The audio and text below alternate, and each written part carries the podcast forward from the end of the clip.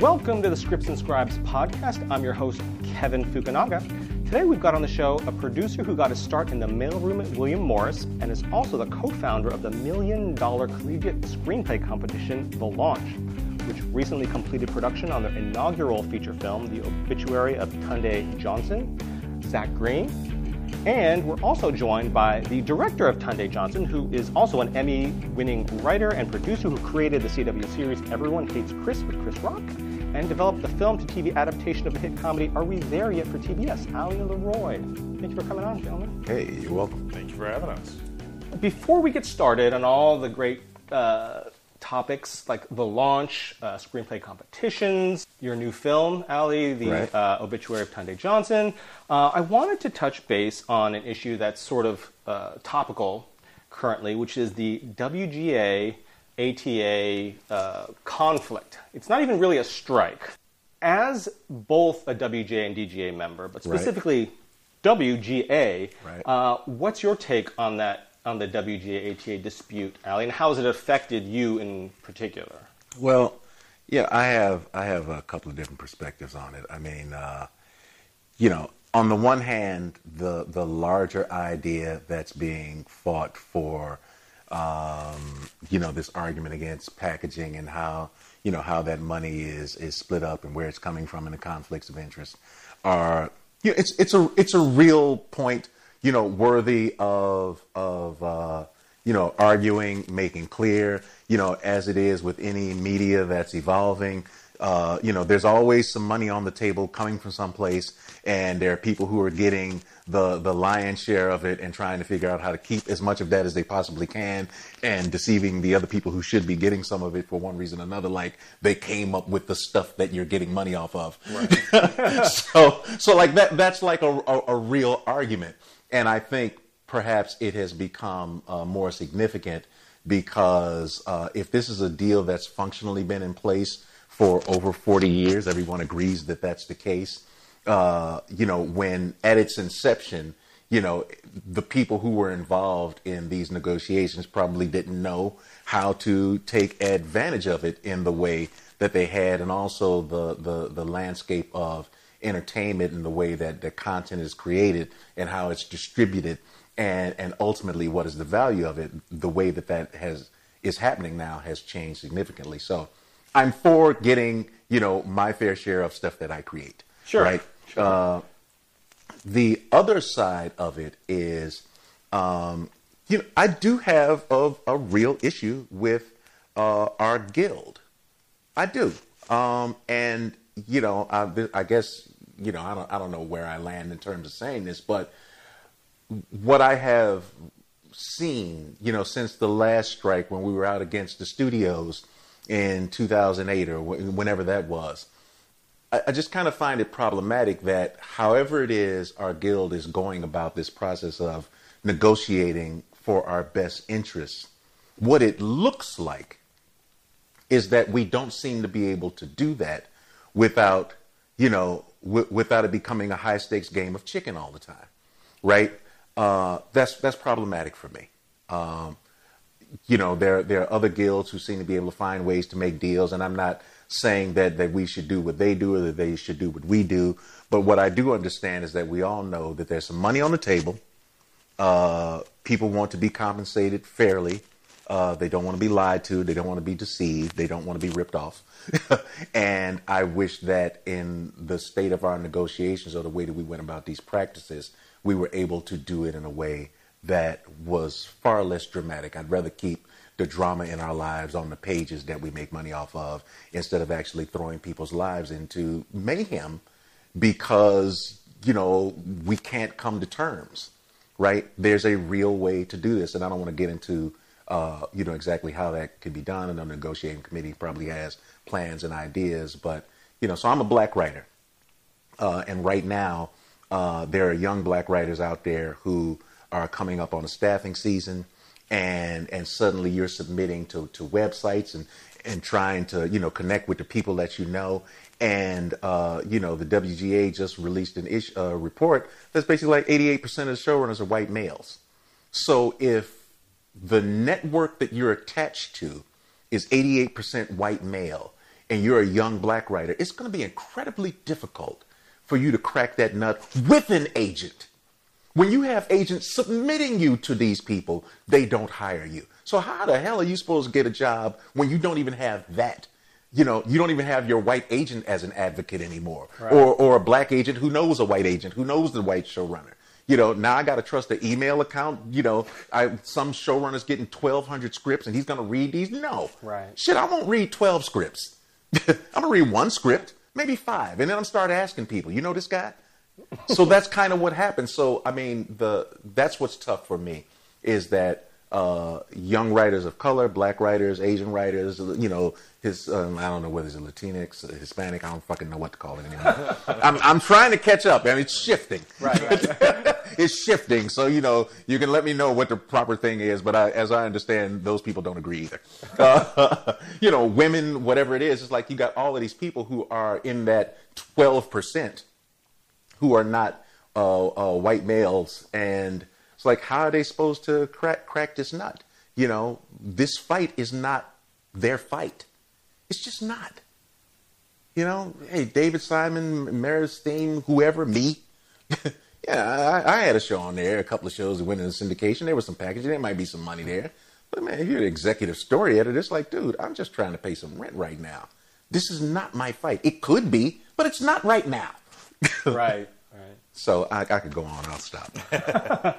And Zach, Yes. uh, as a working producer, how has the WGA ATA conflict affected you, if at all, and or your what's your take on it? Yeah, I, I would have to say that you know it, it's definitely troublesome. I think on on both sides. I hear the WGA uh, argument, and then I also hear and understand uh, the agent's argument. Um, and I- and I think it probably falls somewhere in the middle in terms of what needs to be done. Uh, but like Ali said, you know, it, it's it's it's troublesome just to me personally that there's all these young writers out there that are trying to make it in the business and maybe have just gotten an agent and now they have to fire them. There was a story not too long ago that there was um, a kid, I think he was signed to Verve, and uh, he was an usher. Right, I heard and that. he wrote this incredible screenplay, and they just sold it as a spec screenplay for like mid six figures, and it was sold right before you know the the WGA thing went into effect, and now he just had to fire his agent. Right, right. And so it, it, it, it's tough, but like I said, I, I understand both sides. In terms of as a producer, uh, what's also difficult is if you're working with WGA writers and you need to negotiate a deal, it's still sort of unclear of who you go to to try to negotiate that deal because you can't necessarily negotiate it with the agent. There are the lawyers and the managers that are trying to step up, but still there's some uncertainty there, and I think there may have been a federal lawsuit. There's a that was- call center in India. yeah, yeah, literally. Uh, hey, I'd like to uh, try to pay this writer a lot Negotiate of money. my new deal. Right, Yeah. So it, it's it, it's yeah, it's a difficult situation, and, and I'm working on a couple of, of new projects that we're, we're trying to um, that already have been written, and we're trying to package up uh, some films. And uh, we've been told that the agencies, you know, things are slowing down on the film side specifically, Oh, I and so see. they're looking to help try to package up new projects that already have been negotiated Right. because things are sort of slowing down, not necessarily coming to a standstill, but I, I just hope that it all uh, uh, gets figured out here fairly quickly so that we can get back to whatever sense of normalcy we have in our lives and in this crazy business. So speaking of the packaging side, if you're going out with a project, um, taking to an agency, is that still going on? Like you have the script, so it's not necessarily being packaged on the script end. Well, But, so like, are they, are they, packaging- they going to package? Are they still packaging actors, the filmmakers? Is that still happening? Yeah, because film and television is different. Sure. So with television, if you're going to package, you know that's a completely different animal. They get a piece of the budget, they get a piece Right. of the uh, potential profits, and then they don't uh, uh, commission their actors. On the film side, it isn't the same. So for a project, if if we have a lot of actors that we really like at UTA, and we go and sit down and chat with them, then we can put a whole bunch of UTA clients in our movie, and they still take the commission on the clients. So it's sort of packaging, but not in the same lexicon as it is. Right, so that's sort of unaffected. Yeah, by- even though they, unaffected. they technically can't package WGA writer clients since they don't have any, their scripts. Right. If we already have the script and we've already made the deal Gotcha. for the script and, and, and that's been done beforehand, then yeah, then the agencies can still help us out and put it together because it, with film it's much different than with television. The film issue is companies like William Morris, who ha- that has Endeavor Content, and CAA, which has I think WIP, is that they're kind of playing the both sides. Right. Endeavor Content is investing in film, and WIP is investing in film. And then on the flip side, their sister agency then has to negotiate against their own company to try to get the highest fee. So there probably is a little bit of But but to be fair, those operations are in completely different offices. yes, no, they are.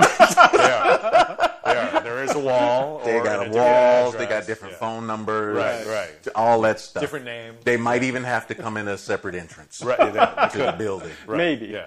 Maybe. So it's like it's kind of the same, but not. But different. Same, same, but like different. if you slept with your sister. Well- like it's not. It's like it's kind of the same, but it's not. But it's, it's maybe a cousin. I don't know. right, there is sex involved with one person that's related to another person. Right. We're going to talk about Game of Thrones now, or no, no, no, no. oh goodness. Um, okay, after that, let's let's let's keep going. yes. W- We're still going to talk about uh, the launch and Tunde Johnson, but before that, Ali, you've been in the business a long time. Yes. You have obviously, you know, worked on a tremendous amount of film and television. Done some stuff. Done some stuff. You got an Emmy. Where's your Emmy? Uh, it's on a it's on a shelf in my house. You walk in, Yeah. and there's an Emmy, Emmy and a couple of uh, NAACP Image Awards, and then I got a bunch of Emmy nominations, and I don't know where those are. Uh, I think I got a Golden Globe nomination. I don't know where that is. Uh, Do people come over to your house and take pictures with them? no, they don't. They Really? just yeah, it's just sitting there. Yeah, you know, but it's nice. But if someone were to come over, could they take a picture? If they wanted to, sure. Yeah. Hold it, pretend like you want it. right, Yeah. absolutely. I mean, I don't make a big deal out of it, so it never occurs to me that anybody that comes thinks it's a big deal. Like, Right. I, but they might. I don't know. Well, it's funny because I worked for an agent at CAA who had an Oscar in his office, but Yeah. it wasn't his. An actor client had passed and willed it to him. Oh, wow. Oh, wow. And so he had it in his office, and everyone that came in would want to take a picture with it for the Yeah. first time. You know. Yeah. Touch it, rub Yeah. it, get some good luck. Yeah, why not? Yeah. So yeah, it's sitting there. Cool.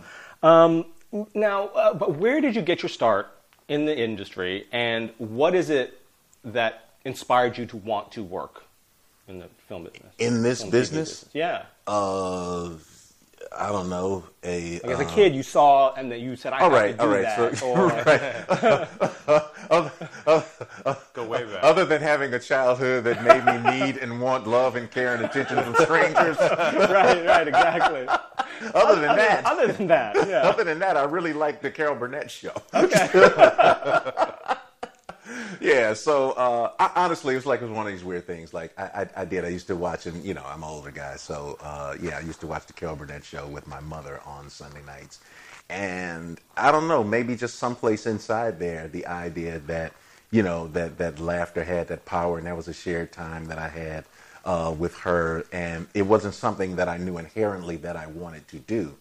Uh, but when I met some guys in high school who were interested in doing sketch comedy, I was interested in Monty Python and, you know, the Marx Brothers and, you know, uh, Saturday Night Live and all this stuff. And somebody, not me, had the idea, hey, let's start a comedy group. And they pulled me into it.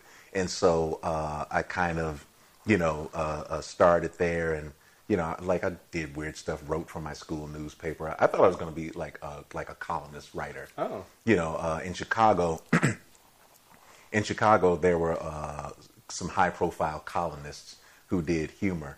Uh, uh, Mike Royko, Bob Greene, Erma Bombeck, right? These were people that, and it was in the newspaper, right? And I used to like to read that stuff, and it was pretty cool. Uh, you know, but eventually I ended up performing uh, first in a group uh, comedy team doing sketches and stuff on stage because I came up in Chicago. Second City was big there, improv, but we were more written style, you know, kids in the hall uh, down that street. And then eventually I uh, became a stand up and went solo and just kind of continued on down that path, but ultimately came back to writing. Yeah. Okay. Uh, and where did you? How did you get your break? Like, how did you get your start in writing? Like Writing? your first gig? Uh, so um, this comedy group that I was with called Mary Wong. Uh, Uh, yeah, we did a bunch of sketches and stuff, and so we uh, did some of the TV shows in the early '80s. I, I don't think it was uh, what was this Bill Boggs? It's a guy in New York uh, named Bill Boggs, and he had a comedy show, and we did that show, and then we toured doing colleges and that sort of stuff, and then ultimately we would take uh, a little bit of money and put together like a little video. Oh, right. We did a little short of, of a few sketches and circulated that around. And Sinbad's brother, really? Sinbad's brother, Mark Adkins, uh, was uh, doing a show called Comedy. Gosh, it was when the Comedy Channel and like it wasn't Comedy Central yet. It was the Ha Channel and and Comedy. I think it was called the Comedy Channel. I don't remember. Uh, but there was a show that uh, AJ Jamal was the host of, and Mark brought us in to to write sketches like on that show, and so that kind of became my first foray into writing and performing on television. I cannot remember the name of that show though. It was ah, comedy something. it was comedy something, and it was some black people, and it wasn't the Apollo. so Wasn't living color. go ahead, internet, get out there, see if you can find that show. Um, okay, cool. No, I mean, I hear a lot of, of comedy writers getting their start in, you know, either stand up Yeah, yeah. And this this was in Chicago, uh, and then uh, you know they would ultimately do a second season of that show, and then uh, on the writing side, uh, that was maybe late '80s, uh, and uh, you know I had met Chris, uh, had met Chris Rock in the late '80s in New York, uh, performing. And you know, I mean, you, you know, we bumped into each other, you know, out there on the road, and you know, we got on fine. Uh, and then ultimately, he would uh, get his opportunity to do his HBO show, and he called me up and another guy that I was writing with, uh, Lance Crouther, who played Pootie Tang. Uh, he would call up me and Lance to come work on his show in New York, and that really solidified the beginning of my writing career because when I went to that show, I was also on tour as a stand-up with Bernie Mac. Oh. I had been working with Bernie for a number of years by that time, and so uh, I had been married for a couple of years. I had my first kid. Uh, they were in Chicago. I was working on Chris's show in New York, and on the road with Bernie on the weekends. Wow. So for me, literally, is like, okay, I need to make a choice here because I don't have the, you know, I don't have the time, the energy to do all of these things. Uh, and the pragmatic choice I really made was, okay, I really love stand up. However, to be able to create the product that all the other people are trying to be a part of, for me, made more sense than just getting in the line of people trying to get somebody else to give them something. And I'm not saying it's a bad thing because some of those guys, you know, Chris being one of them, are just Sure. really incredible, dynamic people. But the the line to create was shorter, and I was in that room Right. Right. that room was paying uh, a, a better return than being out on the road with Bernie every week. You know, I mean, and literally, it's like I was doing shows that was fantastic. I bought a house off that money, you know. But now I'm in the room with HBO executives and other, you know, and people who can really, you know, give me the foundation for a, a career. So that was my writing school. right. And you don't have to travel all over the country to, to do it. Yeah, yeah. So you know, I mean, it certainly has its challenges, but uh, you know, that was just my choice. Gotcha. Um, let's see. Oh, so Zach, um, same question. How did you decide you wanted to work in the entertainment industry, and what was your first gig? Yeah, well, it, definitely not as exciting as uh, Ali's story, but uh, I grew up in Chicago as well at, at, at a bit of a different time. I'm a little younger than Ali. So you, you didn't you didn't tour stand up with Bernie? No, no, I, I, I didn't. I didn't. There was a, a, a Jewish. So Ali group then? No, I'm just kidding. I'm just kidding. Bernie Mac, Bernie Zach. But yeah, yeah, exactly. Um, but no, I, I grew up in Chicago, and there was just something about uh, movies that were just incredible, and I just, you know, as a kid, loved to go see them. It was escapism, and you could get transported into this fantasy land. So um, I went to college, and when I was trying to figure out what I wanted to do, I loved basketball. I loved playing basketball, but I really wasn't that good at it, and I'm, I'm not very tall. I'm only 5'10", so it was just average all around. Uh, but I thought maybe I want to work at the NBA. So I flew out to New York, and I was able to get some interviews with the NBA, and I ended up getting a job uh, in a training program there. and I had a family friend who lived in Los Angeles that said, "Why don't you come out to LA? You might be good in the entertainment business. I'll see if I can set you up with some interviews." So I came out to Los Angeles. I met with some agencies and some studios, and I'd never been to LA before. And when I say I lived in Chicago, it was really the suburbs, about 45 miles west of the city in the cornfield. So it wasn't. It was kind of a rural area, and I was just enamored by LA. New York sort of scared me. And uh, uh, I ended up getting a job in the agent training program at William Morris in 1996, and thought, okay, well, I, maybe being a talent agent would be cool. Uh, I was always loved doing sales and started little companies and did lemonade stands and stuff as a kid. And I was like, okay, this sounds like it could be pretty fun. And uh, I remember on my first day, uh, well, before that, HR said, you know, you had to dress up, you have to wear a nice suit and stuff. So before I came out here, and this was my first job out of college, my parents took me to like Men's Wearhouse or something and bought me a couple of suits and some nice ties and nice shoes. And I get to the mailroom and I was carrying around mail buckets Right. that like snagged my ties. I remember. And I had these brand new shoes. And I literally after the first day, I thought I, my feet were broken from walking around all the time. Uh, they told me I had to go sweep a floor, so I asked them where the broom was, but that was actually going around and collecting all the mail. So it was it was it was it was the best worst first job that I ever had. Uh, it taught me a lot about myself and and uh, and and, and just about uh, uh, you know really commitment to to, to work. Um, but it also was an amazing deep dive into the entertainment business. I always say working at an agency is like a pyramid, but upside down. So you're at the point you really have to sort of know a lot about everything Right. in order to really get in the business. So I was there for about a year and a half, and quickly decided I didn't want to be Ari Gold before there was an Ari Gold, and uh, was always on the peripheral and in marketing and promotions. I worked for a marketing company called Simon Marketing for a while that did work for uh, Lionsgate and Artisan and Warner Brothers. Um, and my background was marketing. That was what I went to school with.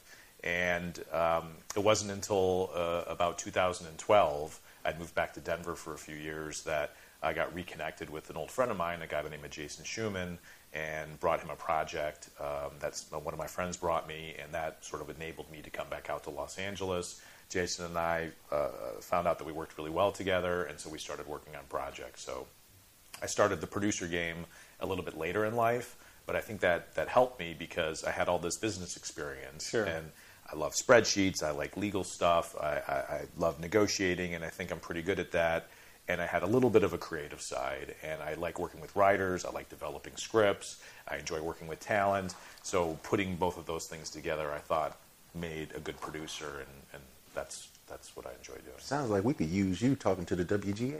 yeah, I'd be more than happy to. You, step you in. seem to like all of the things that we need to work on. But I'm not a writer, though. I'm not going to write. I'll help, but I'm Produce an agreement. There we go. I can try that. What happened to all the NBA stuff?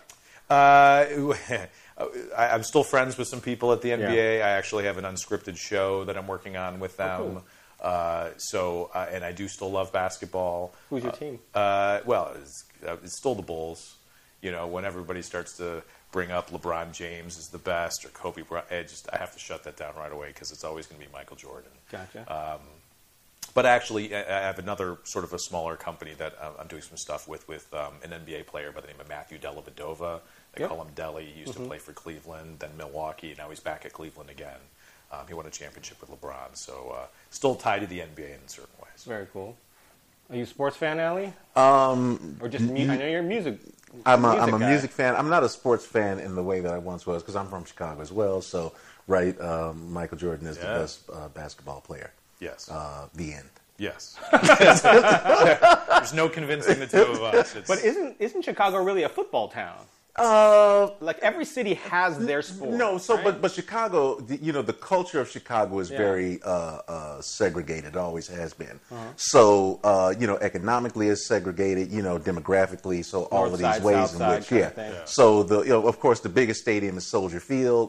You know, uh, so there's a there's a certain group of people that come there, but we've got four. You know, it's the it's the Bulls, the Cubs, the Sox, the Bears, and the Blackhawks. Mm-hmm. All of those stadiums get filled. Right. right. And not necessarily always by the same people. Right. Because the Sox fans are not Cubs fans. That's North Side, South Side. And then, you know, uh, uh, you know, the, the, the Bears, you know, pull from all around, you know, and then basketball demographically, you know, skews minority. It just does. Right. Uh, so it's like, it, and Blackhawks is white people. Uh, so, did- I think the Blackhawks won a championship, but I don't know there were any black people who cared. Like, like it wasn't like that wasn't Right. our championship. Right. So the Bears was everybody's championship, and I would even, I would even dare say the Bulls was everybody's championship. Sure. Did the Cubs? The Cubs won. Won, yeah, a couple right. years ago. And so yeah, it's like, all right, that's good. I think have, have the Sox won. I think the Sox may be the only team. No, they that- won like I don't know seven, eight years ago. I think. Did they? Yeah. So I think everybody's Yeah. got Yeah. one. but I remember Or maybe it was ten years ago. back in the mid '80s. Yeah. You know, you had the Cubs team. Yeah. You had the Bears. So I mean, and then you Chicago uh, does have a, an incredibly that, yeah. strong sports culture, and it's kind of Sure. like you know, choose your weapon. Uh, so I was always, uh, I was definitely a Bulls fan, hundred percent. Uh, and I stopped after Jordan. I'm Yeah. like, okay, good, I'm done. like I don't, I don't have to do this anymore. Right. right. The argument's over. Right. Never gonna get any better. Yeah, Reggie Theus days. I was in, you know, I was in, right? Norm Van Lier. I've been there for a while. Right. Tom Boerwinkle. I was there for a long time. Wow. Yeah. I was there for a long, long, oh. long time. So yeah, Jordan got the cha- okay, good. I don't have to. I, my suffering is done. I don't have to. I'm out. Uh, yeah, but I have other avocations. I'm a photographer, a musician, stuff. I do stuff. Um, since you're both Chicago natives, one last Chicago question Sure. before we move on. Uh, best deep dish pizza? Malnati's? Something Uh, else? I mean, I was always a Giordano's Yeah. fan. Yeah. Okay. Uh, I I just remember going with my parents to Uno's a lot. Okay. Uh, and that was really good. But it was there was also there's one if I remember correctly I think it was called Nancy's that had really good deep dish Oh. pizza. But that was a smaller one than uh, than some of the, the more well known. Yeah, and Right. if you're because there's a Uno and there's a Due, so you got to Yes, choose. yes. Right. Okay. But yeah, Uno is, is Uno's really pretty good, good. But yeah. Uh, but I, I don't I don't think I've had deep dish pizza probably since I was a kid. Yeah. I haven't been back to Chicago in a while. I have. Yeah, you get them uh, flown And, out. but you also lived in New York, Ali. So are you a deep dish guy or a thin crust guy? Uh, I mean, I can go both ways. You know, I mean, they're they're they're, they're both good for you know for for what they are. But you know. Oh, uh, no, I'm putting you on the spot. No, I mean, no, you're not. I, I, I have no, I have no problem shooting down New Yorkers' inherent sense of superiority when it when it comes to pizza. You know, Italians made the other pizza too, so you know it's not like you know, not like we just went someplace and made up a food. Right. you know, well, black kid from Englewood, I don't know where it came from. I just happen to like good. that one. But yeah, if you want to walk down the street and fold your pizza in half and eat it like that, more power to you. Pizza taco, gotcha. Yeah. Yeah, yeah. Yeah, so uh, uh, yeah, I think the, the, the, the deep dish is more of an experience. It's, you fork and knife. You Yeah. it's, it's it's a meal. Like Yeah. you only could really eat one Right. piece because it's Well, allegedly, right, if you're a lightweight. right, yes, Right. Yeah, yeah. Okay, let's move on to the launch, which is co-created by yourself, right. And, my partner Jason. Jason Shuman. Shuman, um, which is really a unique screenplay competition, which I sort of only fairly recently discovered because last year was your first year. Correct.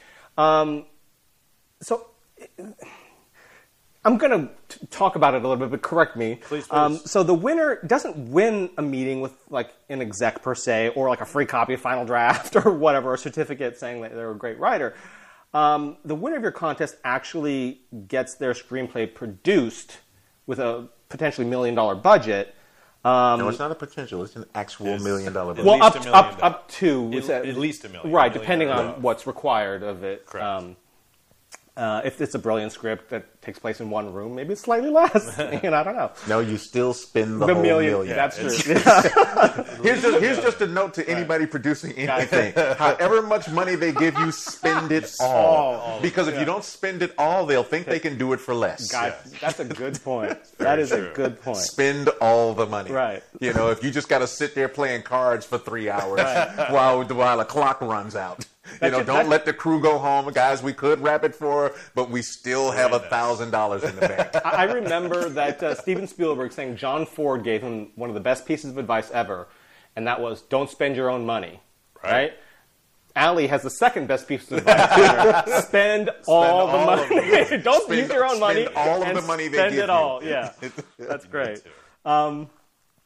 Uh, okay, but also, uh, it's like three finalists will get offers of representation, That's and correct, yes. the top eight share what is it, hundred thousand dollars in additional like grants for Education education grants. and things like that. Yep. Um, okay, so uh, Zach, how did this contest start? I mean, and, and what's the process of like sort of turning from a screenplay competition into basically what is essentially a mini studio, uh, you know, production company? Well, I, I hope it gets to, to the mini studio status soon. We're, we're working on that. But Well, we described it sort of earlier as it's basically like a Project Greenlight, but for screenplays only. Obviously, you know, Ali Correct. directed it and he didn't submit for this. It's Right. just for writers.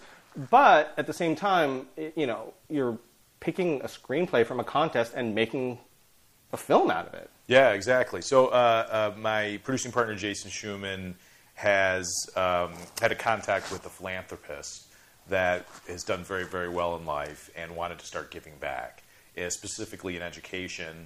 And then knowing that Jason was in the arts and the entertainment business in that realm as well. And uh, so he approached Jason and said, "Hey, listen, if I gave you a million bucks or so, can you do something with that?" So Jason said, "Let me talk to Zach, my partner. We'll, we'll figure it out." So we noodled around a few ideas and settled on the screenplay competition called the Launch Million Dollar Screenplay Competition, where it's just available for college students because uh, Chuck and Marnie Bond, who are the philanthropists, said they just wanted to be college students. So you have to be 18 years or over, uh, go to uh, be enrolled and, and actively attending a two-year, four-year graduate school program. And uh, you can't be represented by the WGA. You can't have agents. You can't have managers. We wanted really people who weren't in the business that were uh, totally green. So last year, 2018, we launched it, um, the marketing in February, and the contest started in March, was open for around three months, and we got hundreds and hundreds of submissions from 208 schools in 37 countries. And we got, uh, you know, we knew we were going to get a ton of scripts coming in, and so we were not going to read all those because that just takes too much time.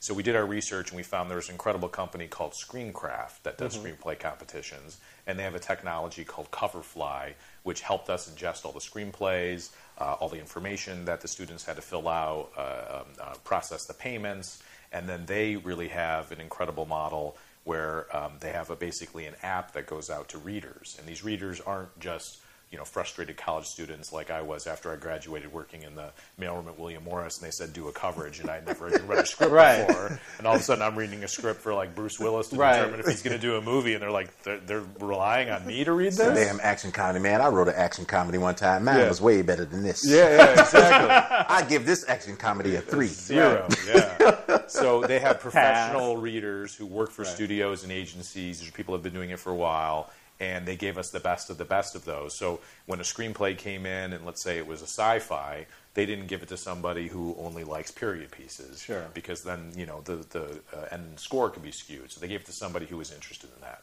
So they helped us read through all the scripts, and at the end of the day, we had the top 25. So when all the scripts came in, about 25% went to the next level. They were all read a second time by a different reader and assessed a score. And then half of those went to a third level, same thing happened. Half of those went to a fourth level, same thing happened. Then the top 25 came back to Jason and myself.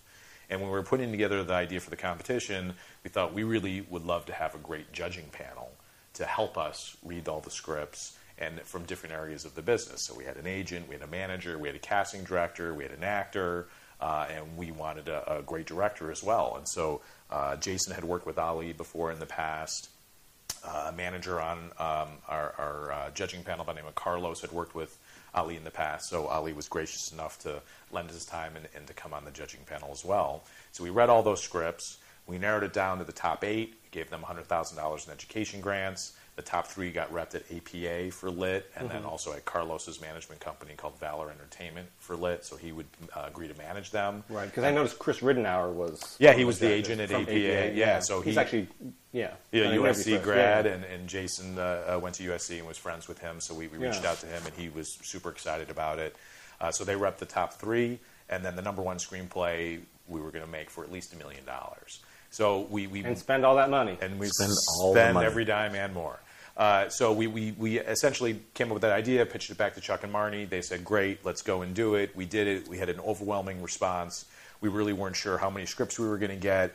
Uh, we made sure um, uh, there was a guy by the name of uh, Eduardo Cisneros, who's a big writer. He was on our judging panel just in case. You know, we, we thought we were going to find at least one good script with maybe a good idea, and if we needed a professional writer to come in to, to polish it up or to redo it, at least we had people on our team to be able to do that. And we started reading the scripts, the top 25. Uh, we were just blown away mm-hmm. at the quality of these screenplays from these college students because they they all were really just writing from the heart and they were um, uncorrupted by Hollywood. right. and they were just writing from what they knew about and brought whatever was in the zeitgeist. So, you know, it had to do with uh, um, uh, racism or uh, immigration or uh, uh, police brutality or LGBTQ issues or just whatever was floating around there because that's what college students care about. So they wrote these incredible screenplays. We got down to about three that yeah. we thought were really good that we knew we could produce for a million dollars. Uh, we, we interviewed them all over Skype to really determine which one we wanted to go with, and we landed on uh, uh, an incredible screenplay called The Obituary of Tunde Johnson, written by a kid by the name of Stanley Kalu, who was 21 at the time when he um, uh, won. When he wrote it, I think he was 20. He's from Nigeria, he's African, and he's on a student visa, and he actually happened to go to USC. Um, right on. Yeah, so one of the things, just to digress for half a 2nd mm-hmm. that we did is when we read all the 25 screenplays, we didn't know what school they went to. Gotcha. We took some of the names off them. We didn't know whether they're male or female. We just wanted to read to determine which were the best screenplays, to not kind of push us in one direction or another. And Stanley's screenplay was just so incredible, we, we knew that um, it had to win. Uh, we were lucky that he took a chance on us because we went back and asked him, What made you apply and submit your screenplay to our competition? And he said he didn't really think it was real because who'd be crazy enough to give away all this money and guarantee that you're going to make a movie? And uh, uh, we keep our submission prices very low, and we can get into that later. But it was, it's twenty dollars, thirty dollars, or forty dollars when a lot of other screenplay competitions can be over hundred dollars to right. submit. And uh, so he's like, "All right, for twenty bucks, I'll I'll send in my screenplay." Wow. And he just kind of had a good feeling about it. Uh, it's what he tells us now. I don't know if it was right. if he actually did it or not then, but uh, turns out he actually submitted eight screenplays right. yeah, yeah. different names. right, right. There were people that submitted a lot of screenplays, yeah. you know, multiple ones. Sure. Uh, but it, it, just it was he he wrote just this incredible screenplay, and it, what was really cool uh, for Jason and myself, and I think for all the other judging panel is to really be able to pay it forward this business is so crazy. You know, as a writer, and Ali knows as a writer, and all of our other friends, or whether you're an actor or even a producer, it is so incredibly hard to break into the business. It's like the worst fraternity sorority in the world, and you have to somehow figure out a way to get in. And we wanted to help these college students who were really talented be able to not only break into the business, but help them out a little bit financially and help them pay for school. Right. Right. No, that's great. And like I said, I've you hear about uh, a lot of different contests, competitions, saying that you'll get looked at by this agency right. or you'll get read by right. this person. There's a lot of those, yeah. But they, it's, it's difficult to guarantee it unless the judges are the agents and the managers that are going to be doing the representation because they're helping right. select the you know the scripts. It's not just like we're you know once we've decided, then we'll send your script out to this and such an agency. They've agreed to read it. That doesn't mean very much oftentimes. But, yeah, I mean it's it's it's uh, it's great when there is, and this was an unproven uh, uh, competition. So you know, I mean, the leap of faith is: are they serious? Sure. Yeah. You know, oh wow, right. turns out they are. You know, uh, I mean, in other instances, there may be some uh, established programs like AFF or Sundance or Humanitas, those right. places where you at least are under the impression that, or not under the impression where you see the pipeline oh, you submit here, you talk to these people, and now you have actually met, you know, uh, in terms of connections. It's like, oh, okay, now 10 showrunners know who you are. Sure. Right? And so that's a very legitimate way of, you know, of, uh, of at least establishing some sort of connection, you know, in the business because that does matter. You know, if, if you have a great script and 10 showrunners know who you are, right.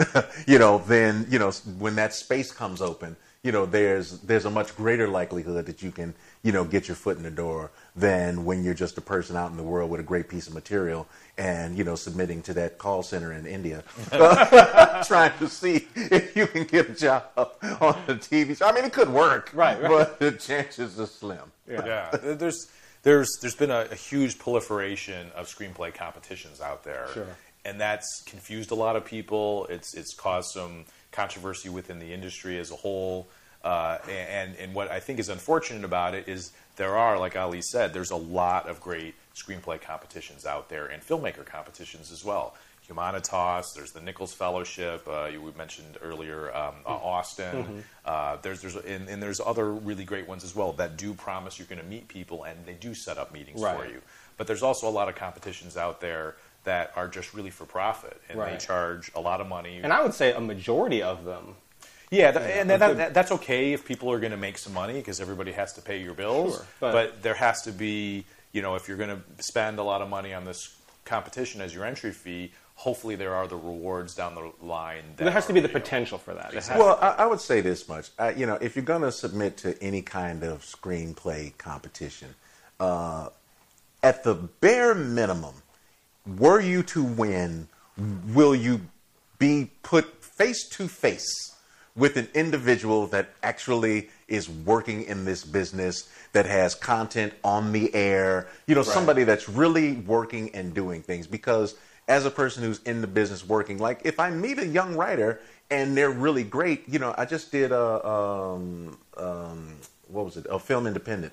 I just did a, a panel at a film independent forum, and you know, and so now I'm meeting some young writers, and so I'm literally saying to them, okay, I see you, right? Uh, you know, here's a you know here's a Twitter address or here's my Instagram or whatever, uh, and you know, I'm not saying inundate me with things, but I'm talking about three people right now. Right. So you're in this room, I'm in this room. You come up with something great, I know who you are, right? So yeah, uh, you know, text me or whatever, Right. Right. And so and and that is an in because you know by virtue of being a writer's assistant or knowing that there's another young person you know somebody on on uh, lena's staff over at the Chi right now was somebody that was a, a writer's assistant for me and you know i mean so you know these these things kind of happen you start floating through this world you know i call up somebody you know felicia henderson and go hey you got a great writer's assistant yeah i know this girl i mm-hmm. met her at this thing she's looking for a break so those are real avenues you know, you're not necessarily going to get your product made. But if you can make a real connection with somebody who's actually working and doing things in the business, I consider that valid. right. 100%. Yeah, I mean, like you were saying, as opposed to winning a certificate from the South Kansas Underground Yeah, I don't, I, I don't need your free copy of Final. yeah. Right, right, so right. uh, seventy-five dollars to enter, and if I win, I get a ninety-nine dollar copy of Final Draft. Right. All right. and a certificate. oh, right, the certificate. Right. I get that. And too. if you want to go out to Kansas, there's probably some sort of Right. awards dinner. Right. yeah, fly Maybe. out here and Right. walk around. Some And, cheese. Right. Whatever Kansas is known for. I don't. Steak. Yeah. Yeah. That's yeah, barbecue, right? Right. I guess. But you know, th- eh, there are, uh, um, and we actually we are giving away copies of Final Draft, so not to uh, belittle them I or like anything. Final Draft. Final Draft is great. They're great, yes, exactly. Uh, but But that shouldn't be the end all the goal only of end the- prize. But I could get a ninety-nine dollar. Right. You know, give me a Right. coupon or Right. something. That's like, do I really need a script to get fifty dollars off of this, or can I just get a coupon? Right. Now, yeah, you, you can you can find that. So what we were doing when we were trying to come up with it is is not to try to break a paradigm or anything because you know it, it, we're not recreating the wheel here, but just looking at all the other screenplay competitions out there, and there was Project Greenlight mm-hmm. that was a filmmaker competition, Sure. and there's been some other ones out there. And we really looked at that eh, because a lot of people, when they send in their screenplays or we've been asked questions like, well, can I direct it? I'm a filmmaker. And we will definitely put them in the running, but our focus was Jason and I are professional producers. This is what we do. Right. And we want to find a brand new baby screenwriter that we can help break in this business Right. and surround that person with the best talent that we possibly can. Sure. So when we went, we're putting together our, our, our, our judging panel. You know, we had Ali, we had an amazing casting director by the name of Barbara Fiorentino who came on board. She actually just recently took the um, head of casting job at Hulu, so she she's, she was uh, an incredible casting director. And so we wanted to have try to get the best people that we could to to surround this person to give them that immersive experience. Because typically, and you guys know as being writers, that especially in the film business, if someone likes your screenplay, they'll buy it, and it's pretty much see you later. And maybe you get lucky and see your movie on the screen a couple of years later. Right. Maybe you don't. You're not necessarily involved the whole time. Sure. So Jason and I really wanted to make sure that the person who won was around the whole time. And even if they were going to be out great. of town, we were going to figure out how to bring him in town or work remotely. Luckily, Stanley actually lived here and he went to USC, so it wasn't too far away. So as soon as he won, uh, then our next step was finding a director. Uh, and luckily, Ali was on our judging panel, and he really loved the script. And Jason and I looked at him and said, "Hey, man, like this is, is such an incredible screenplay, uh, uh, an amazing story to be told, and lessons to be learned, and all that kind of stuff. Would you be interested in doing it?" So he thought about it, and what we can get into that in a minute as well. But as soon as Ali was on board, Stanley was here every day at our office. Uh, uh, he worked intimately with Ali in terms of doing some polishes and and getting it from this amazing kind of ethereal idea and screenplay into something that was producible for a million dollars, which is a, a difficult task. He was involved with the, all casting. Um, that was one of my favorite parts of the whole thing. Is we were sitting in there with casting one day with Barb, and there was some really great, you know, name actors that were coming in reading for the roles, and Stanley broke down because he saw actors who he knows or he knew of and saw Right, on right. television or in film reading the words that he wrote Right. and his dream was coming true. Like it just it was it was a, pinch me moment throughout the whole thing. And he was on set every day. We've had him involved with post production. So we wanted to give this immersive experience to these this winner about you know how to make a film and really get kind of their graduate degree. Right. Uh, with winning the competition. So there's really nothing out there like that, and we wanted to ensure we could try to put out the best quality product that we could to hope that yes, at the end of the day, we'd like to make some money on it, but to get some eyeballs on it because we kind of thought that whatever script won was Right. going to really be something that needed to be told. Um, and in, in filmmaker competitions, it's difficult. You get a newbie director who hasn't been in charge of 100 people, Sure. hasn't been in charge of a set, sees a million dollar budget, and is like, okay, we're going to shoot for months and do this. And Right. there's a reality I need there. a crane. Yeah, yeah, Right. exactly. or dollars, dollars. A dolly. Dollies. I got the dollies. Yeah. So um, we wanted to, to, to be able to surround that person with the most professional team possible, and, and we got incredibly lucky not only to have Ali on our judging panel, but that he liked the project enough to, to want to direct it. Right. And just to go off on a little quick tangent. Sure, whatever. Um, in terms of writer directors. Yes. Um, as far as a newer screenwriter, it can be very difficult to attach yourself as a director onto a project, you know, a script. Um, and I want to use an, a, a couple examples. One, um, a, a fellow classmate of mine at USC back in the day, Richard Kelly, sold Donnie Darko. He wanted to direct it. He actually had to take a massive pay cut to actually be able to direct it rather than just hand it off as a script. Like he would have made Right. a substantial amount more money if he just sold it and walked away. But he was so determined to direct it, he's like, I will take a huge pay cut to be able to direct it, and got the uh, uh, backing of Drew Barrymore to be able to do it. Right. Um, and um, another uh, fellow Trojan who recently passed away, which was uh, heartbreaking, John Singleton, uh, who was just a gracious, just you know, very very uh, talented, but just Incredible. also again kind and gracious and uh, uh, I don't know. Uh, Yeah. yeah. um, anyway, uh, but I remember when John was uh, uh, uh, with uh, Boyz n the Hood, Right. wanted to direct it. The studio was like, absolutely no way. Right. You know, you're a first time screenwriter. you- You've never directed anything. There's no way we're going to let you do this unless you can get an you know an actor attached that says they want you to direct it. Right. And that's when Laurence Fishburne came in, Right. said, I, I want him to direct it. Without that, without Laurence Fishburne himself saying, Right. I want John Singleton to direct this, it would have gone a completely different way. Right. Um, so I'm just throwing that out there to aspiring writers that if you know if you want to sell your script, you are making it harder for yourself if you attach yourself as a director. But if it's something you truly believe in, understand that there are avenues to get it done, but it is a difficult path. There Well, I mean, you know, uh, everything is difficult. no, absolutely. There, there's a, Absolutely. there's absolutely no aspect of being in, getting into, or staying in show business Right. that is not difficult. Um, so what has changed is that the uh, the way to get in, uh, the ways the doors move, right?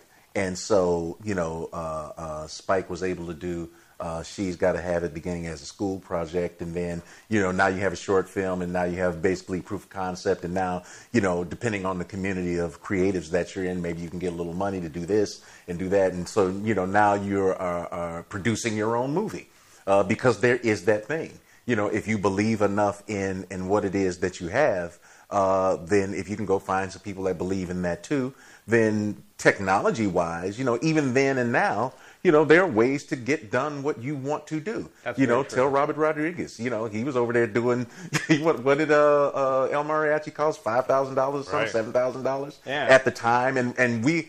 You know, the technology was nowhere near as advanced as it is now. However, the level of, of creativity, you know, that he brought to the table and, you know, and where he was situated. And then, you know, this is a guy that was able to carve his own path in the business right? So, you know, even now, you know, there's a maverick sensibility about what he was able to build Right. and, and how it sustains. And it's all kind of outside of the traditional lanes uh, of show business. So I don't necessarily think that it is, you know, uh, uh, uh, difficult in a way that should be a stopping point for a writer director. Because if you're a writer and you have a really incredible vision for what you want to do, then you should fight for that, right? And if and, and if you can't find anybody that you know, quote unquote, wants to let you do it, then you do it in the best way that you can because your incredible vision uh, will trump, you know, uh, whatever reservations people have. And then once you've established that thing, now it's something that people can't replicate unless they have you. Right. And, the, and today, there's really no excuse uh, for uh, you know someone who wants to direct or even a producer or a writer to go out and make content. Right. Like, You can do it on your phone. You do it on your iPhone. Right. Uh, uh, right. We were uh, talking Soderbergh, Soderbergh. High Flying Bird, Yeah. shot a yeah, feature on a phone. Shout out, yeah, he's, he's done, and then uh, Tangerine, I think, was shot Yeah, on yeah. an iPhone a couple years ago. So there's really no excuse that if you want to be a director, you, there you you can go out and direct, and you can get content. With Stanley and with our competition, I, I know Stanley was going to be a fantastic director, and I hope that I get to produce his first movie that he gets to direct because he is ridiculously talented. With this, we, we may have taken a shot on him, but our timeline was so crazy compressed because we wanted to do everything in the year that we did the competition. So we selected him as the winner on August 8th, and we started filming October 29th. Jeez. So in less than three months, we found our director, we Right. did all the pre-production, and we got into it. We're gonna. I'm still helping Stanley. He's actually writing a short film right now, and he's got some amazing actors that are going to star in it, and he's going to direct it. And he's got agents that you know. He's got Chris Ridenauer and Carlos Bobadilla as his team, getting him out there. He will direct. So, so like you said, if you are a writer director, do that proof of concept. Right. Do a little bit of a short film and show people that you have the chops to do it. And then hopefully you can have a team around you, a really great producer or a really great uh, uh, first advice, AD, yeah. a director of photography, somebody that can help you concentrate on what you need to do. And just uh, talk about a producer for a second. My main job, once we get on set, is to insulate the director. The director only needs to focus on their job, and that is getting the performances out of the actor and getting those words uh, uh, from the page onto the screen and make this just look incredible and tell the story and, and really run the set. And as as a first time director, you really need a strong team around you to allow you to do that, so you don't have to worry about all the other bullshit that's happening on set, and whether it's money issues or people not showing up or arguments or whatever. That is for you to deal with, and let the directors do it. Right. Um, before we move on to Tunde Johnson, Yeah. Um, so if uh, if writers out there want to submit for the launch, how do they do that? And the deadline's coming up on the 31st, May 31st. Yeah. correct? So, so how luck- do they do that? Yeah, that was great. So luckily, uh, the philanthropists who put the money in last year had such an incredible time. They came to set a couple of times. They really loved Stanley. That they just said they wanted to roll the die again and like let's do it again for a second year. So the 2019 version of the launch uh, is up and running. The, uh, we sent it the deadline because we had so many people that were so excited about this and wanted to take a little bit more time to write their scripts, because they see that the competition is actually real this year. We, like, we oh, did shit. it last Yeah, year. actually made a we movie. actually made a movie. There's no other competitions out there that are doing something like this. So uh, you can go to launchscreenplay.com. All the information's on there. You can click a button to submit. It's only forty dollars. Uh, it actually costs us a lot more money per uh, submission, but we subsidize that. The philanthropists have given us money to subsidize the great. entry fee to try to keep it as low as possible for the college students. So May 31st is the deadline uh, for this year, and then we'll be announcing the winner sometime right at the beginning of August, and we'll be in production probably at the end of October, which is really, really exciting, but it's also really scary because we're in the same position as last year. Right. Right. We know we're making a movie. We, it's going to happen. We have the money. We're making a movie. We don't know what the movie's going to be Right, right, because we don't have a script. Right. We don't have a director. We can't hire a production designer yet because we don't know what it's going to look like. We can't. Don't like, know any of that, but we- so what? We're making yeah, a movie. but we know we're going to do it. The train is So, moving. yeah, Jump on. Yeah, I it's got you. exciting, and and I I just I can't wait to read uh, the top scripts again. Right. Because I, I was just so blown away at, at the quality of the screenplays. I actually Jason and I optioned nine other screenplays. Oh, wow. Besides making Stanley's because they were that good, and we're trying to get those set up and have some other things in the works for those. So we're hoping that we just have some really incredible ones again this year. Wow. No, that's impressive. Yeah. Um, so go to launchscreenplay.com. If you're in college, we want to read your script. Do you offer coverage with that? Yeah, uh, thank you That- for, for yeah, mentioning that. So with with too. with the entry fee Yeah. uh, of the forty dollars, because that's it's the late entry fee period right now, you get um, uh, a discount, a pretty big discount to buy any Save the Cat uh, type stuff. Because I'm a huge believer in the Save the Cat structure Mm-hmm. Sure. for writing, and then you also get um, at least a one page uh, coverage feedback from the professional writer. Right. And uh, you know there was a few people that were unhappy with some of their coverages last year, which is to be expected, but Sure. a majority of the people didn't even realize the feedback that they were going to get. And we have great people that are reading these scripts Right. and giving the notes. So everybody who enters gets a page of feedback. Uh, I personally do all the customer service. So if you if there's any questions, it's info at launchscreenplay.com. So if people are writing in and asking questions, I answer it personally. I end up reading other people's scripts just because I want to try to help out. So if anybody out there has any questions, they can just email in. No, that's great. Um, and you know, th- getting coverage can be very costly. That's usually like Professional like coverage. Anywhere between fifty and seventy dollars. I would Right. say, right? Yeah. Even for a reputable service like the Blacklist, I think it's like per reader, it's like fifty bucks. I think. Yeah. Um, so that's that's great. You get entered in the contest and get coverage. Get some So coverage, and you get a chance to, Oh. you know, maybe win an education grant. Like I said, there's hundred thousand dollars. We're doing the same prize structure this year. Mm-hmm. The top eight split hundred thousand dollars in education grants. The top three got read at APA and at the management company again, and we're making the number one movie for at least a million bucks. Yeah, and then get to hang out with Ali, right, on set. Yeah, Yeah. yeah, I'm, I'm around, cracking jokes. Yes. Um, okay, uh, Tunde Johnson. Right. So, what is Tunde Johnson about? Uh, and uh, specifically, Ali, what is it? Because you were both involved in the picking of the Right. Right. Uh, as judges, picking of the winner. Right. But you had to agree to direct it. Like Yes. you were not, you know, assigned you to direct. No, no, no. I, I didn't know. When, when we finished judging, I thought I was done. Right. So maybe explain to me what Tunde Johnson, the obituary of Tunde Johnson, is about, and what is it that drew you to this material that said, okay, I want to direct this. Uh, I've been trying to figure out how to explain pitch this, is. this movie. Can you do it? Or well, eh, sure. I mean, I'll. I'll it's about a, um, a queer black kid in high school. He's first generation born uh, African American.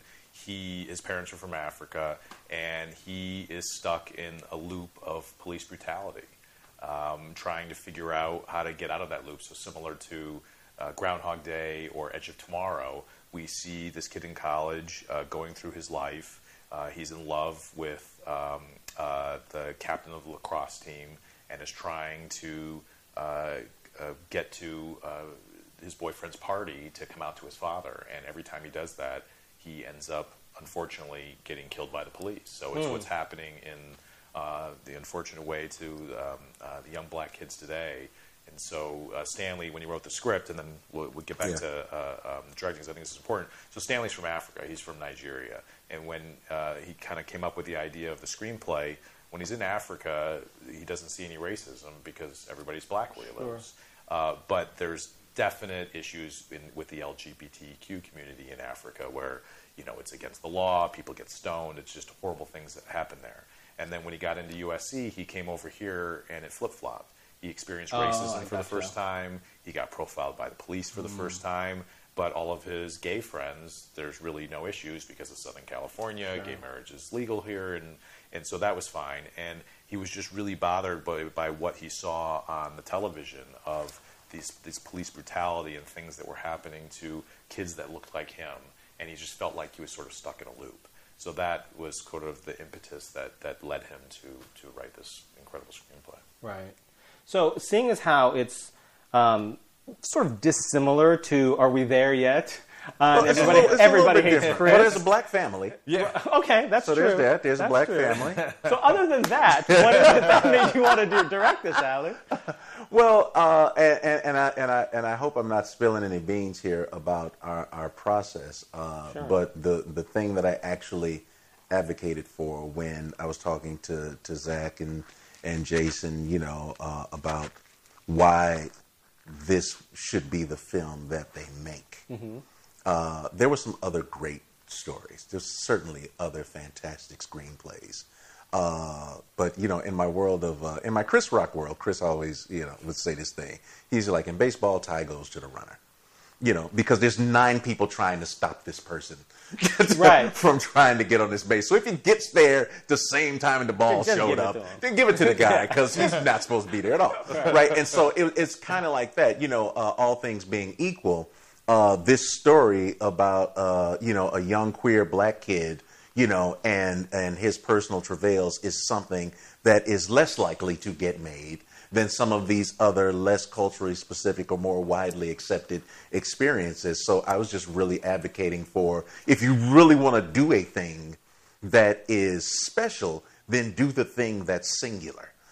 Right. right? Not you know, and and like I said again, it's not to take anything away from those other pieces of work because they were really really great. But this is one that you're not going to see, right? Right. Yeah, it's Run Lola Run meets you know Boyz n the Hood or something. I don't even know what the Yeah. right. So it's just like it's it's that you know. Uh, so that's really what what drew me to the material and. Um, you know, in terms of you know black cinema in particular, you know, to have a story about uh, that that uh, rested in this space of police brutality, but it, the movie's not about that, was incredibly special to me. You know, ultimately, it's a love story, right? But then to have this uh, element that requires some suspension of disbelief, you know, was a great way uh, to get into the piece, and then to have a, a significant, two significant social issues, but not be dogmatic about either of them you know, was also a thing that I thought was really fantastic. This film, I think, challenges people to make a certain set of decisions for themselves, but the movie doesn't tell you what to do. The movie does not tell you how to feel. Gotcha. You know, it doesn't make villains of police. It doesn't uh, uh, say anything about the nature of this uh, relationship between these two boys, other than you know they care for each other, and it's very problematic for them to have it right? so then, if that's the case, now as a viewer, what I'm hoping to convey is, you know, where where do you rest in this space? You know, how difficult do you make it, whether knowingly or unknowingly, for people to be in relationships where they, you know, where they can just love somebody else? Right. And the other thing that was a really big deal for me is uh, uh, is the treatment of the black body, right? Uh, so in this society, we have an incredible degree of comfort with absorbing violence against black bodies. We see it all the time. You know, it's on the news, whether it's a fight or somebody gets shot or, you know, however it is visited upon him. You know, we're very, very comfortable with that. And conversely, this society has, uh, at worst, an aversion, you know, but, you know, in, in the least, a, a, uh, uh, uh, a discomfort with watching, you know, love visited upon black bodies, right? So that why is that revolutionary? You know, to have a simple love scene. You know, uh, someone being gentle and kind and loving and affectionate, you know, and intimate with a black woman or a black man without it being sensational, you know, with, with, without it having to be, you know, funny, right? How come it can't just be genuine and tender and loving and kind and, and that doesn't repulse us? we feel like we don't want to spend too much time watching that because it's not interesting. Sure. You know, I can't see myself in that person, so therefore I don't want to see that person enjoying a thing that I would enjoy. So let's just make it two white guys. Right. right. That's easier. Why is that easier? Right? You can't even like I'm growing up my whole fucking life imagining what it would be like when I'm watching white people on screen doing shit right? I do. That's my suspension of disbelief. Right. You know, hey, white people going to space. Hey, white people on a boat. Hey, white people in history. Hey, white people in the future. Hey, white people are superheroes. Right. I have to imagine what it would be like to be in that space. But somehow white people can't do that. If it's black people in a love scene, ah, I didn't like it. right? Right. So we give you half of it. It's a white kid in there, so maybe you can go through that door. uh, yeah, but it's not like I said. It's not. It's not dogma. It's not about making people feel badly about anything. It really is about watching, you know, a kid come to uh, a truth about who he is and how he's supposed to move through the world.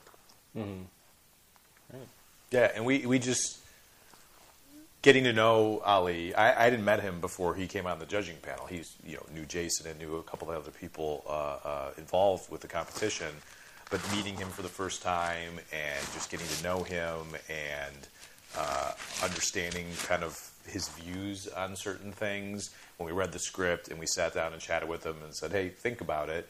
He took a couple weeks. He thought about it. He came back to us and kind of pitched us his take. And Jason and I just were thanking uh, whoever. we we were so lucky that that he decided to come on board, and that experience just uh, continued throughout the pre-production. Like I said, we we selected the movie, or yeah, selected uh, uh, Stanley on, on August 8th. It was a couple Yeah. weeks after that that Ali decided to come on board, and principal photography started on October 29th. And everybody knows what it takes to put together a movie. It moved. It, it was a little crazy, and, and, and literally. There, would, there, there isn't anybody else that, that we would have rather had uh, lead the charge than, than Ali throughout this. He was just fantastic throughout the whole thing, and being on set, getting to see him work his magic, and working with the actors, and coming up with the shots and everything. Uh, no, I'm an I'm an overachiever. yeah. no, it was it was it was incredible, and and, and you know, this this whole experience was a thing of firsts. So uh, this was Stanley's actual first script he ever Mm-hmm. wrote, and this is now his first movie. And this was Ali's first. is my first film full-length that he feature. Okay. Because I know you've done a ton of TV. I've done a lot of TV, Ton of but I hadn't had an opportunity to do a feature. yeah. So it's his first feature film directing, and this was actually my first feature film producing. Well, congratulations So it was all uh, around. thank So you. I mean, Yeah, it, it it's was- it's it was the pretty cool, thing is that when you know when people have these collective talents and and you follow your passions, uh, you know, at, you know at this point in in my career and you know maybe in Zach's as well, you know, uh, you know people think that maybe you should have done this or you should have done that, but back when we were talking about that writer director thing, you know, they they got two entry level positions in Hollywood, PA and director right? So, uh, uh, uh, you, you know, to, to be able to get into a position to do something, to believe in it, and then, you know, create a space. You know, all of this, everything that's happening here is is invention and passion. You know, people wanting to do something, believing it can be done, and then finding like-minded people. Right. Right. And so that's kind of you know where this whole thing comes from. I did want to say one more thing too about uh, the difference between doing material like Everybody Hates Chris and Are We There Yet and this, uh, where on the surface it might seem, you know, dramatically different. It's a drama, it's big social issues. That's what it looks and feels like, and it feels like those other things were, you know, family comedies. But for me, the through line is the normalization of the black experience, right?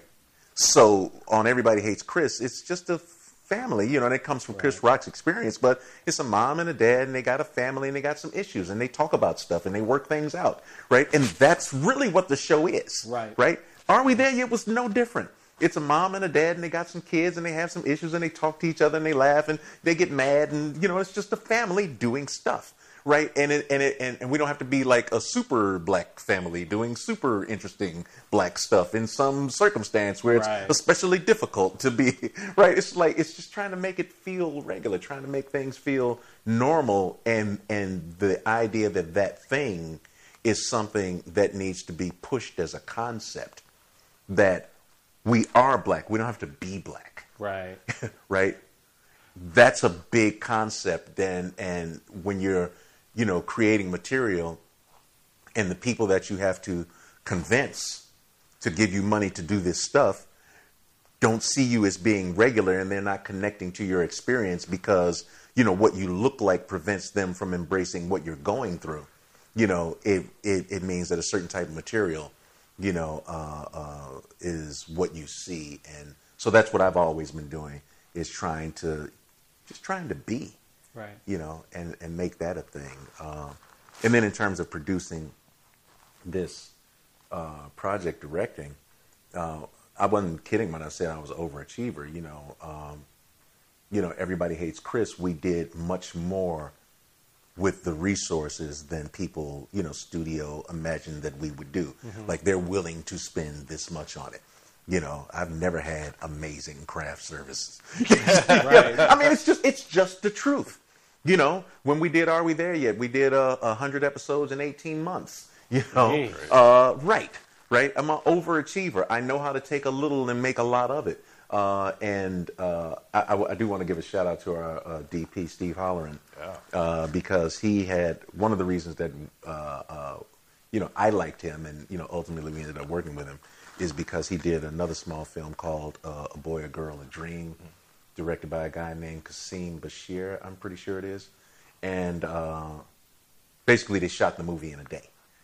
So I'm like, oh well, I'm like, well, if you can shoot a movie in a day, certainly you can shoot one in 16 days. That's like a luxury. Yeah. and that was 16 days down from 18 days. Yeah, because we our, our budget was a little over a million dollars, and we had uh, 16. Well, we, we were trying to get more days, but at the end we had 16 days to shoot this thing. And that was one of the other things that we like. We knew Ali would know how to do working in the television, television, world yeah. and having to Right. turn around those episodes very quickly. But he and Steve, and, and I'll give a, a quick shout out to Canon as well. We had Canon come on as a, a partner, Yeah. and they gave us uh, free reign of their cameras, and we ended up getting two of their brand new C700 full frame cameras that shot in 6K, which is Oh, just wow. yeah, insane. and we shot anamorphic, which was fantastic. Anamorphic Wow. lenses. Yeah. And so with, with the help that we got, we, we really were punching above our weight class the whole time. We got Ali LeRoi to direct our film. We got Yeah. Steven Silver as Tunde, and he was in 13 Reasons Why and a bunch of other things. And just a ridiculously incredible actor, along with Nicola Peltz, who played Marley, and uh, Spencer Neville, uh, who's a fantastic actor, played uh, Soren. Uh, we got an amazing cast due to our amazing casting director who came on, uh, Barb Fiorentino. Uh, we had Steve Holleran as our DP. We had an incredible assistant director by name of Gabriel Williams, who's worked on like 50 films and television projects. Just a huge guy. Uh, in post production, we have um, uh, Shannon Davis as our editor, who's an incredible editor, Right. come in and, and work with Ali to, to get us where we needed to go. Um, I don't think we've announced it publicly, but I, I'm fine with doing it here. We have uh, um, a, guy uh, who's our composer. His name is Darryl Jones. He's the bassist of the Rolling Stones. Wow. So the bassist Yeah, of the Rolling Stones score. is scoring our movie for us. So we've just constantly, I think, because of the launch, but then also because of the material and this incredible story that Yeah. Stanley wrote, we were able to punch above our weight class and get these just incredible people to come on. And that's one of the things that I think Jason and I really wanted to do is we did the competition, we chose the script. You know, this wasn't our experience. I'm, you know, a, a white Jewish kid from the Midwest. I, I didn't live the, the black experience or know what Stanley was going through when he was growing up, but we wanted to make sure to hire the best people to come in as our hmm. partners and give it to them to do. So hmm. we were there to help put it all together and to make sure that the the, the switches on the train tracks ran. But other than that, it was you know Ali's show and getting all these other incredible people in here to, to tell this incredible story. When and where can we see Tunde Johnson? The obituary of Tunde Johnson. Yes. Uh, when? Hopefully soon. Where? We're, we're determining that. We have a great sales agent on board. We're going to be hitting the film festival circuit in the fall. And um, we all are cautiously optimistic there will be a buyer out there that is going to fall in love with the film like we did. And um, uh, hopefully we'll, we'll get it picked up and, and you'll be able to see it, whether it's on a digital platform or in the theaters. Uh, I don't think we really mind either way. We just want people to see this film because it's. I just did a cut film. for the ViewMaster. a lot of people Going don't use the. ViewMaster anymore, Yes. but I was like, You you just- know, we should kind of like go Click through. backwards in Bro- time. broaden the audience. Good market. yeah, yeah. So it's, uh, that that cut is a little shorter. It's, 20, it's 28 frames, right. but it tells the story. Right. but it tells the story. Right. And uh, you know, you can pick up a ViewMaster, I think, on eBay for about eight or ten bucks, and you need some sunlight. Your local flea market. and yeah. you're good. Give you the soundtrack; it'll be great. Um, okay, well, we'll have to have you guys back as well as uh, Stanley, maybe. Oh, yeah. When- Yo, you know, when, when you guys Stanley. have you know a release plan to talk about it. It'd Yeah. be wonderful. Um, but I, I, I wanted to go back to what you were saying, Ali. Uh-huh. Uh, w- just a story that I, I remember um, Eric LaSalle on ER uh, saying that the thing he loved about Dr. Benton, his character on ER, Mm-hmm. when he read for the role initially, was that he, he it was Dr. Benton. It wasn't a black doctor. He was, and he wanted that role so badly because he wasn't coming in as a black doctor with black. It, it was just he was a doctor with human problems, and Right. that's what appealed to him, and that's why he was so desperate to get that role. Yeah. So, Great actor, did great work. Yeah. And what is he? He's a he's a like a directing producer Yeah. on Chicago PD, I think now. You know, I think yeah, he's an EP on. Yeah, yeah, so, so- something like that. Yeah. just no, just an incredibly talented guy. But Yeah. yeah, as as an actor, as a creator, and you know, in the world of you know uh, of people of color, like we we don't want to be reduced to ethnicity first and ability second. right. right. Finding the best people for the job. Right. Muhammad Ali is not the best black boxer. right. LeBron James is not the best black basketball player. Right. right. You know, so it, it, it's, it's just that. It's like, yeah, when we start talking about these equivalencies, it's like, can people be seen, you know, in whole, right? The thing that I, uh, uh, it's, it's a, it's a, the dictate in writing. You know, it's like action is character. What do they do? Right? That's who they are. Right. Right? How do they behave in a circumstance, right? What do they do when they're faced with certain sets of challenges? That's who they are. And then this secondary thing of, you know, of what they look like informs relationships and blah, blah, blah, blah, but it's secondary. Right. You know, the primary thing is what is the conflict between this person and the circumstance? Right. You know, be that's, you know, man versus man, man versus environment, man versus himself, or woman as the case may be, or uh, whatever new uh, terminology we need for whatever lands in between that. Sure.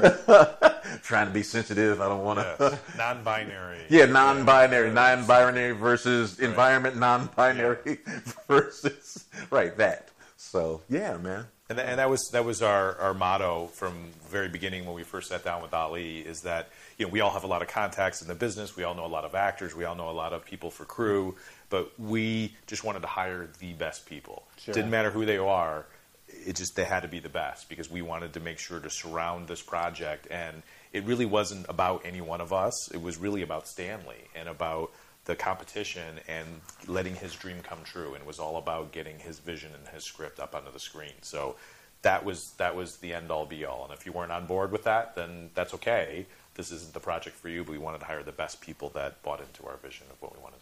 Right. And remind people again where they can go to submit. Yeah, please, if you're in college, 18 and over, uh, anywhere in the world uh, that's listening to this podcast, go to launchscreenplay.com and you can submit your script up until uh, May 31st uh, at midnight. Okay. Um, well, the deadline's, yeah, May 31st, midnight Pacific Standard Time, right? Correct. 20, 2019. 2019. Yes, Yeah, because I This just is- unfortunately this Not podcast will live on the internet, That is true. and you're like you know it'll be That is April of next is year. right. People are like I got a shot. And Right. It's like no, that, that's, That's- so- That was last year. that was last year. This is 2019. Right. Good point. Just, uh, Good point. so if, it's, if this is 2022 and Right. you want to enter the screenplay competition, check it out. Just Google. Just Google it's it, still there. Yeah. Hopefully, we'll still be running.